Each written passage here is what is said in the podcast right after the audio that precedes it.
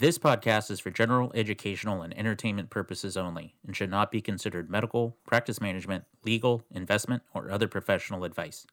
No one should act or refrain from acting based on this podcast without obtaining appropriate professional advice. There is a little bit of this frenetic race right now, this nervous energy to get in while multiples are high and to make sure you get out again, at least in part, while multiples are still high. And and we do know if the Jerome Powell, the Federal Reserve chair, says he's two, three years away from raising rates. I think most people believe there will be some tempering in the value of the equity markets once those rates are raised. And so there's for this frenetic race to put money to work now to at least have some chance to get some of it out within three years, within the time that multiples start to go in the other direction. This is Gastro Broadcast, presented by Gastrologics, the only GI specific group purchasing organization in the United States. I'm your host, Dr. Michael Weinstein. Today, I have the pleasure of speaking with Scott Becker. If you're a gastroenterologist, he probably doesn't need an introduction. Scott is an expert in all things related to the business of gastroenterology. He's a sought after healthcare attorney and a partner at McGuire Woods. Scott is a publisher of Becker's Healthcare, a leading source of business information for hospital leaders and owners and operators of ambulatory surgery centers. He's a preferred speaker at live conferences and one of my favorite podcast hosts. Welcome to Gastro Broadcast, Scott. Uh, Dr. Weinstein, Michael, thank you so much for having me, and what a pleasure to get to visit with you. Uh, I really do appreciate this. Um, so, uh, you know, I know about your career a little bit. You you, uh, you went to Harvard Law School. You graduated in 1989. And uh, why healthcare law? What was the uh, attraction?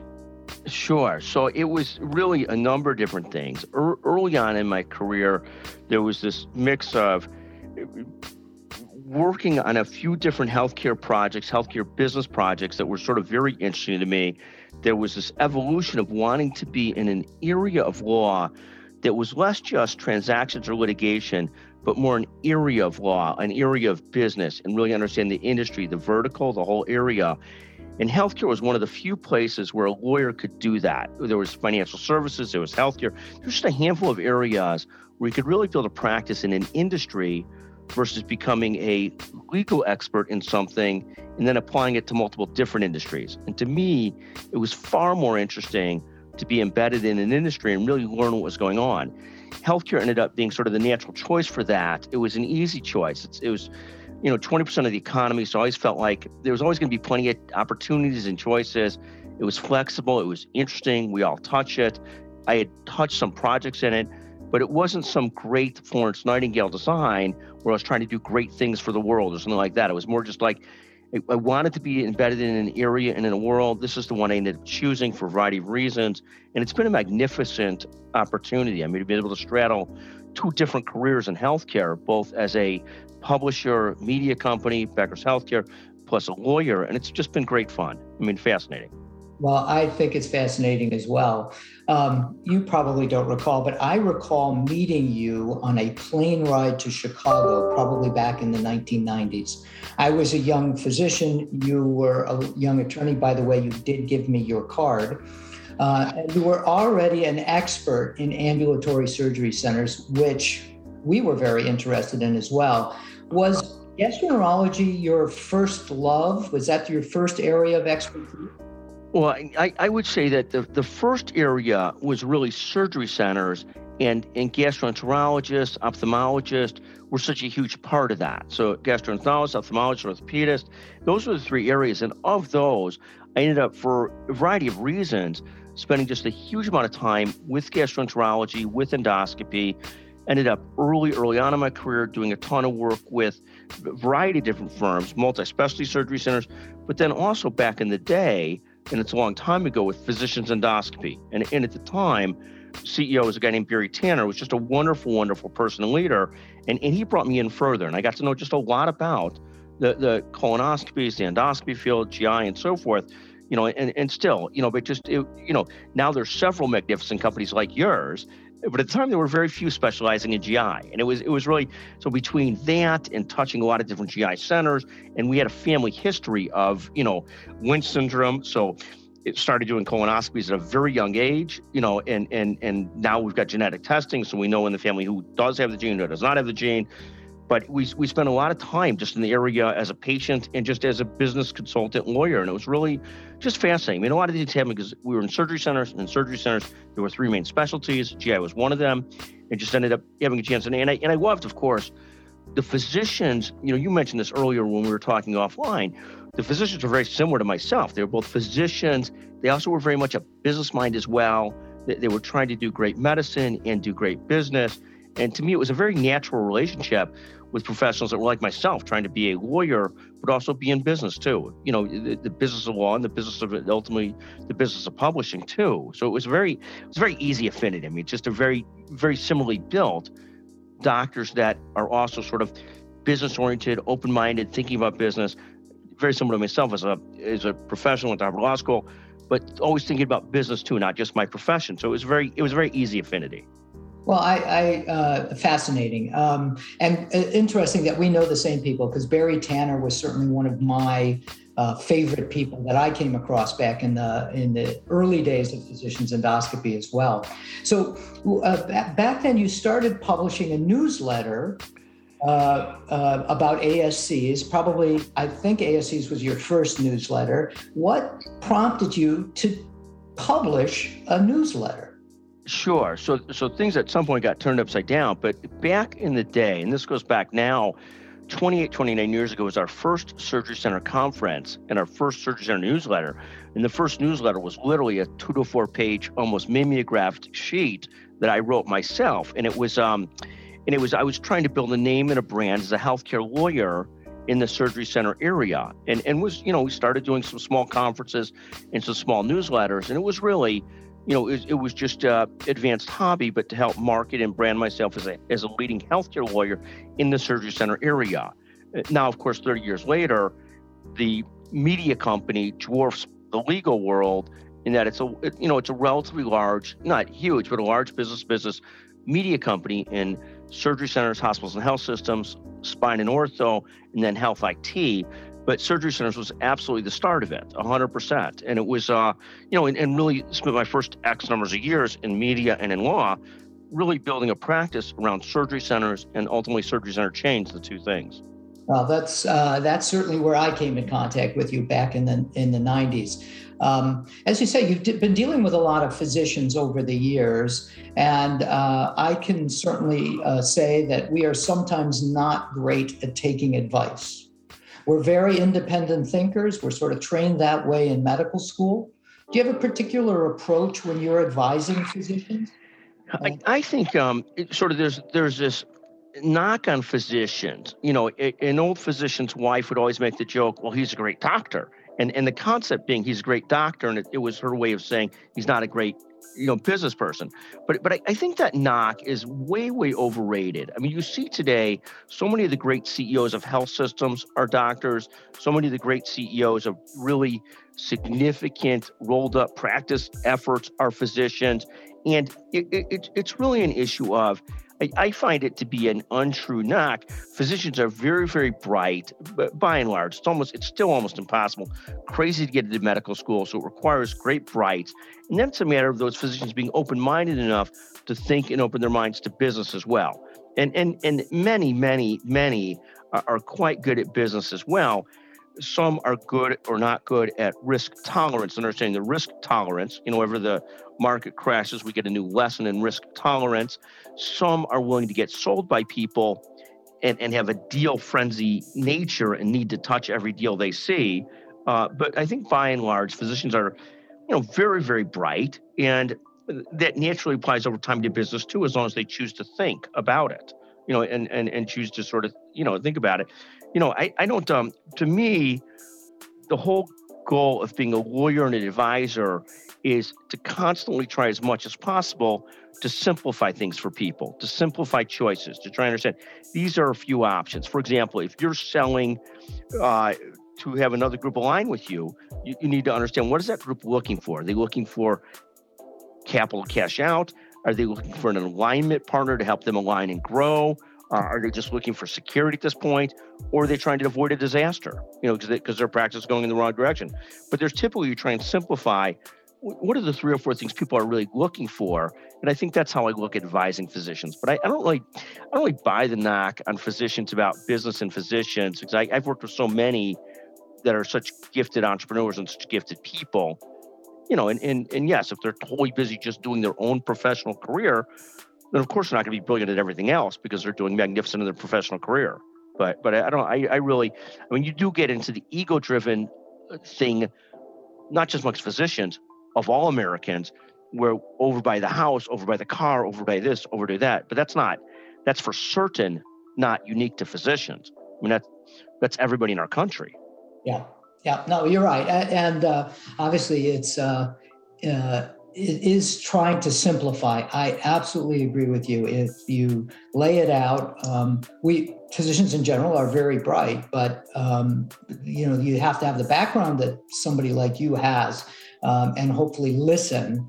Um, I've heard you speak at many meetings. Uh, I always learn something. Uh, I think the part that I enjoy the most about hearing you talk is your blunt honesty you you're not sugarcoating you are you you have a view on many things and you're very honest about it. You've advised uh, physicians you've advised private equity companies on both sides of all of this recapitalization transaction business all these deals. I just read that the number of deals in the second quarter of 2021 was 10 times the number of deals in 2020 in the same quarter, uh, an explosion. Um, any any ideas about what is driving this surge of investment interest? In, in uh, sure. No, it's a it's it's a great question, and there's really multiple things driving it, but I'll sort of point to three or four. Uh, one, private equity funds have just a record amount of capital that they're sitting on to put to work, and and you know, two three trillion dollars are sitting on to put to work, which is a you know astronomical numbers. Two, the private equity funds don't earn their management fee, nor do they have a chance to get out on the other side of the deal until they put that money to work. So the typical private equity fund, we'll talk about that, gets a fee structure of 2% of assets under management and then 20% of the carried interest, the, the, the upside of the deal. And, and so there's this law of big numbers that drives so much of this, but we'll talk about that in a second. But the 2% that they get, they don't get unless those assets are under management, which means put to work. So, so the private equity funds are very incentive institutionally to get that money to work. Third is there's this frenetic race going on you know, all of us, you're of my vintage, so we all understand that we've lived through the you know, Greenspan bubble years, you know, you know, don't take the, the champagne away type of thing. We all know we're living in somewhat of a bubble right now. It's been coined now TINA. There is no alternative to equities. And the, and the concept being that interest rates on treasuries are so low, down at 1.2% today on a 10 year, but they're almost zero. You know, you can't put money in a bank safely. If you're a saver and investor, there's no alternative but to put money into equities. And, and so the, the private equity funds realize this, and there's sort of this frenetic race to can we do deals now? And multiples are at historic highs, and hopefully they'll stay at historic highs for a few more years, but nobody knows when that will change. And so th- there's two ways for a private equity fund to grow the value of a business. One is multiples go up, which they just go up, and they can go up a little bit just by the size of, of deal that they're investing in. You take a $20 million platform and make it a $100 million platform. Maybe you move from a 10 to 11 or 12, whatever the number is. But then you could also go up by the, you know, the value of the business. More profits makes the business more profitable, more EBITDA. There is a little bit of this frenetic race right now, this nervous energy to get in while multiples are high and to make sure you get out again, at least in part, while multiples are still high. And and we do know if the Jerome Powell, the Federal Reserve chair, says he's two three years away from raising rates, I think most people believe there will be some tempering in the value of the equity markets once those rates are raised. And so there's this frenetic race to put money to work now to at least have some chance to get some of it out within three years, within the time that multiples start to go in the other direction. You know, there's also this explosion, of course, health IT and other kinds of technology that's going to work in healthcare. But there's, you know, there's there's some very simple math at, at play. There's a huge amount of money put to put to work. The institutions don't get even the management fee on that money unless it's put to work. The institutions live under the law of big numbers. So if you have a $100 million fund, it turns into 300 million, they get 20% of that. If you have a $2 billion fund, or if you're Blackstone and you have 300 billion under management, it's turning that into X amount more billions, and then the private equity fund getting 20% of that. So there's this huge incentive to get in and be positioned to get out within X amount of years. So a, a, lot of math, a lot of investment knowledge needed to understand that. I believe me, a little bit over my head. I, um, which is why we hire people like you to help us. Um, I've heard, you know, in our group, we sort of uh, uh, looked at strategy. Right, where do we, where did we want to be in 2030? Um, a longer term outlook in strategy as opposed to what you just were talking about, which is that two or three year get in, get out kind of thing. You in the private equity investment in healthcare and thinking about physician practices, um, your any opinion about whether you think this is uh, good for patients, good for physicians? Is it just about the finances?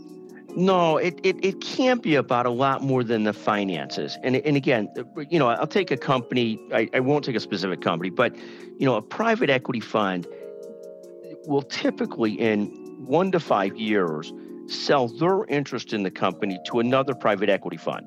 So, so the physician component of it, the core company stays in place. It may just have different majority owners or different private equity owners. So it's not as though you're changing it from a from a physician standpoint a lot of it depends on what the physician and the group is trying to accomplish you know in in you have physicians and groups that have micro and clear needs like we've got people close to retirement this provides a, a method to get retirement funding for some of them you have bigger needs you you have physician leaders that have a vision we don't want to be a small independent practice that's subject to the vagaries of our market. We want to be a much larger, stronger practice. And, and as, as you and I have seen, many of the most successful GI groups, once you get past to some very highly efficient and profitable three to four person groups, the most successful groups are often these large single specialty groups. That they have a lot of resources to bring to bear, a lot of efficiencies, and, and really can look at strategies in a bigger way. They could take risks on IT. They could take risks on recruiting. They could do a lot of things that small groups can't do. So if somebody's trying to build a bigger platform, there's a lot of incentive to have a partner in it because if you don't have a partner in it, you've got to self-fund it all. And, and that's a very expensive undertaking. And it leads people to a spot where, from their own risk profile, you and your handful of colleagues can't really do that, but you can do it with a private equity partner. So, so a private equity partner doesn't have to be good nor bad it can't be a means to an end, and it depends what that end is you want. I mean, there's certainly many groups founded by people of my vintage, and I'm in my close to late 50s now, are, you know, at this point, their biggest challenge is what does that pipeline look for recruiting new physicians? And, and what's the cost of bringing in those, those new physicians? And, and, at some point, that's a very real risk and real issue to groups. And, and so if you build a bigger group, you become more centralized in recruiting, you become better at recruiting, you may, you have the capital to take chances on recruiting, and you're competing against hospitals, health systems, other private equity funded platforms to recruit great gastroenterologists. There, there, there's lots of reasons why people would want to be a larger single specialty platform, whether with or without a PE partner, and a PE partner is just part of that. Right. Oh, uh, fascinating. I, it has been the internal debate in our group for, for quite a while. I think we're on the right path right now. I think a lot of the listeners are trying to figure out their futures at this point, and that is really great information. Um, uh, and we don't view it as private equity as good nor bad. It's totally as a physician, as a group, understanding what it means to your group. I agree. I mean, for us, you know, it was uh, the partnership that we did was uh, part of the long term strategy. And I think for uh, GI groups, it's their strategy and where they want to be versus where their partner, their, their private equity partner wants to be in two years, three years, or four years. And do the goals of both partner practice and partner equity investor, are those the same goals at least over that period of time? Right? Yeah.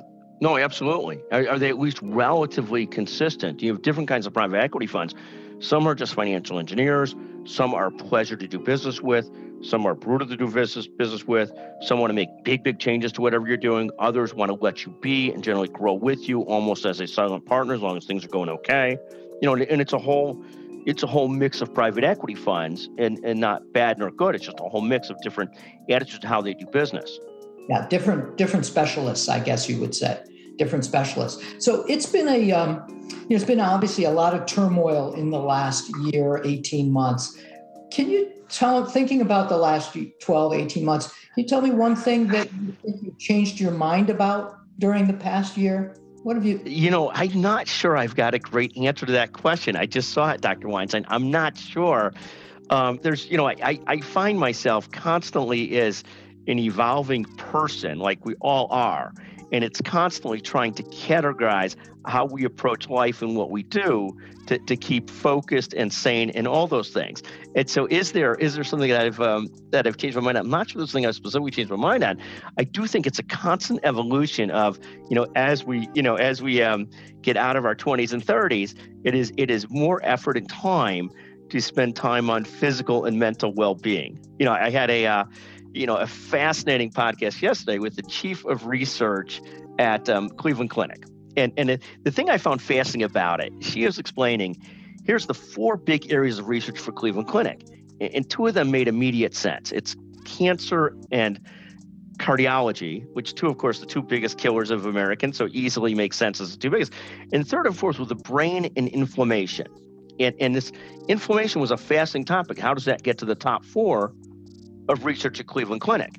And so you're a physician and gastroenterologist by, by training. So many of the people on the, that are listening will say, of course it makes it there because every inflammation touches everything. But if you're a layperson, not a doctor, of course, I've got all the media, middle-aged sports injury, injuries from being a mediocre athlete. And you've got the tennis elbow, you've got the knee that aches, all those kinds of things. You get more and more the concept that if things, if you keep them from being inflamed, if you're better on the preventive side, and obviously this is the whole world of colonoscopies, if you're better on the preventive side, we avoid all kinds of trouble. I, I, guess if I think about anything, that there are multiple different things that I'm constantly learning and educating myself on.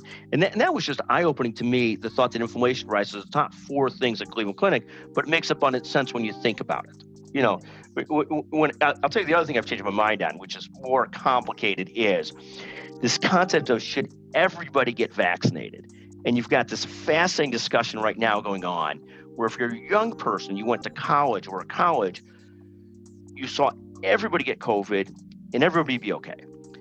Largely, largely, at least at your age level. At your age level. It doesn't mean at our age level that they were okay, but at that age level, they were okay. And at the same time, they see this risk benefit of, well, if you get the shot, you know, 100 people out of a billion got Guillain-Barre disease or how you pronounce it, and a few people got blood clots. So for me, myself, as a 20 year old, my risk benefit is, eh, I might not get vaccinated. And, and so the, the issue is, yes, I can respect that choice, but we know the reality is if more people don't get vaccinated, there's more room for everything to mutate. And, and for the rest of us, even those that get vaccinated, up with horrible, horrible strains of COVID. So, so my concept has probably moved one bit away. Yes, absolutely, we have to encourage everybody to get vaccinated but it's probably moving one bit away from a total libertarian perspective that everybody should make their own choice. Because if you make your own choice and you're somebody in these very healthy categories, your choice may very well be I'm not getting vaccinated. But we all know that we're one sort of world. And if we leave the rest of the world unvaccinated, we've got sort of a disaster for all of us looming because the virus will keep on spreading and mutating and dividing. So I've sort of moved from like this America First concept, we all need to get ourselves vaccinated, then the rest of the world, to like, oh my God, we really need the whole world vaccinated to really reduce the spread of this and mutations of it. it it's sort of another evolving viewpoint of mine. I can understand the individual risk benefit analysis for a young person, but at the end of the day, I sort of move towards we really do need to push everybody to get vaccinated, a little bit less libertarianism in the nicest way possible. I really appreciate the comments you made about well being and fo- focusing a little bit on yourself and your own health. Um, we've seen tremendous burnout right? I'm sure in law, a lot of burnout amongst lawyers and stuff. And and the, I I think I agree with you. One of the things I've probably changed my mind about is the importance of taking care of yourself, and your well-being and your health and uh, things like that, rather than just day after day of gr- the grind um, and trying to simplify your life maybe a little bit for the benefit of not only yourself, because if you're benefiting yourself, you're a better person for your family. You're a better person for everybody else. So what you said about recognizing the importance of your own health that was that's uh, that's very important. That's very fascinating. That you know we I think a lot of us have done that over the last year or two. No, absolutely. I mean, we preach it to the children. Just it's like you, yes, you have to do great in your career, but yes, you always have to sort of physically and mentally take care of yourself. It's just so important for the long run. And and, and the burnout situation is endemic throughout America, and obviously in healthcare, which has had a brutal year in terms of, uh, you know, a lot of healthcare providers taking the brunt of risk with COVID nineteen, but also just generally tremendous amount of burnout. I really appreciate your time today, Scott. You are a fascinating, uh, to use a word that you use a lot, a fascinating person in uh, medicine, in healthcare, in law, in legal, in regulation. I really enjoy talking to you. I hope you'll come back maybe and uh, do this again sometime in the future. I promise to meet you on one of your podcasts in the future as well. Uh, thank you for joining us on Gastro Broadcast. Uh, Dr. Weinstein, just a great privilege. I could talk to you all day. So thank you very, very much for having me. Thank you, sir. Uh, thanks. Thanks, Scott. Thank you for listening to the Gastro Broadcast. Find new episodes through Apple, Google, Stitcher, Spotify, or wherever you get your podcast fix. For information about our hosts, guests, and supporters, visit gastrobroadcast.com. Produced by Steadfast Collaborative.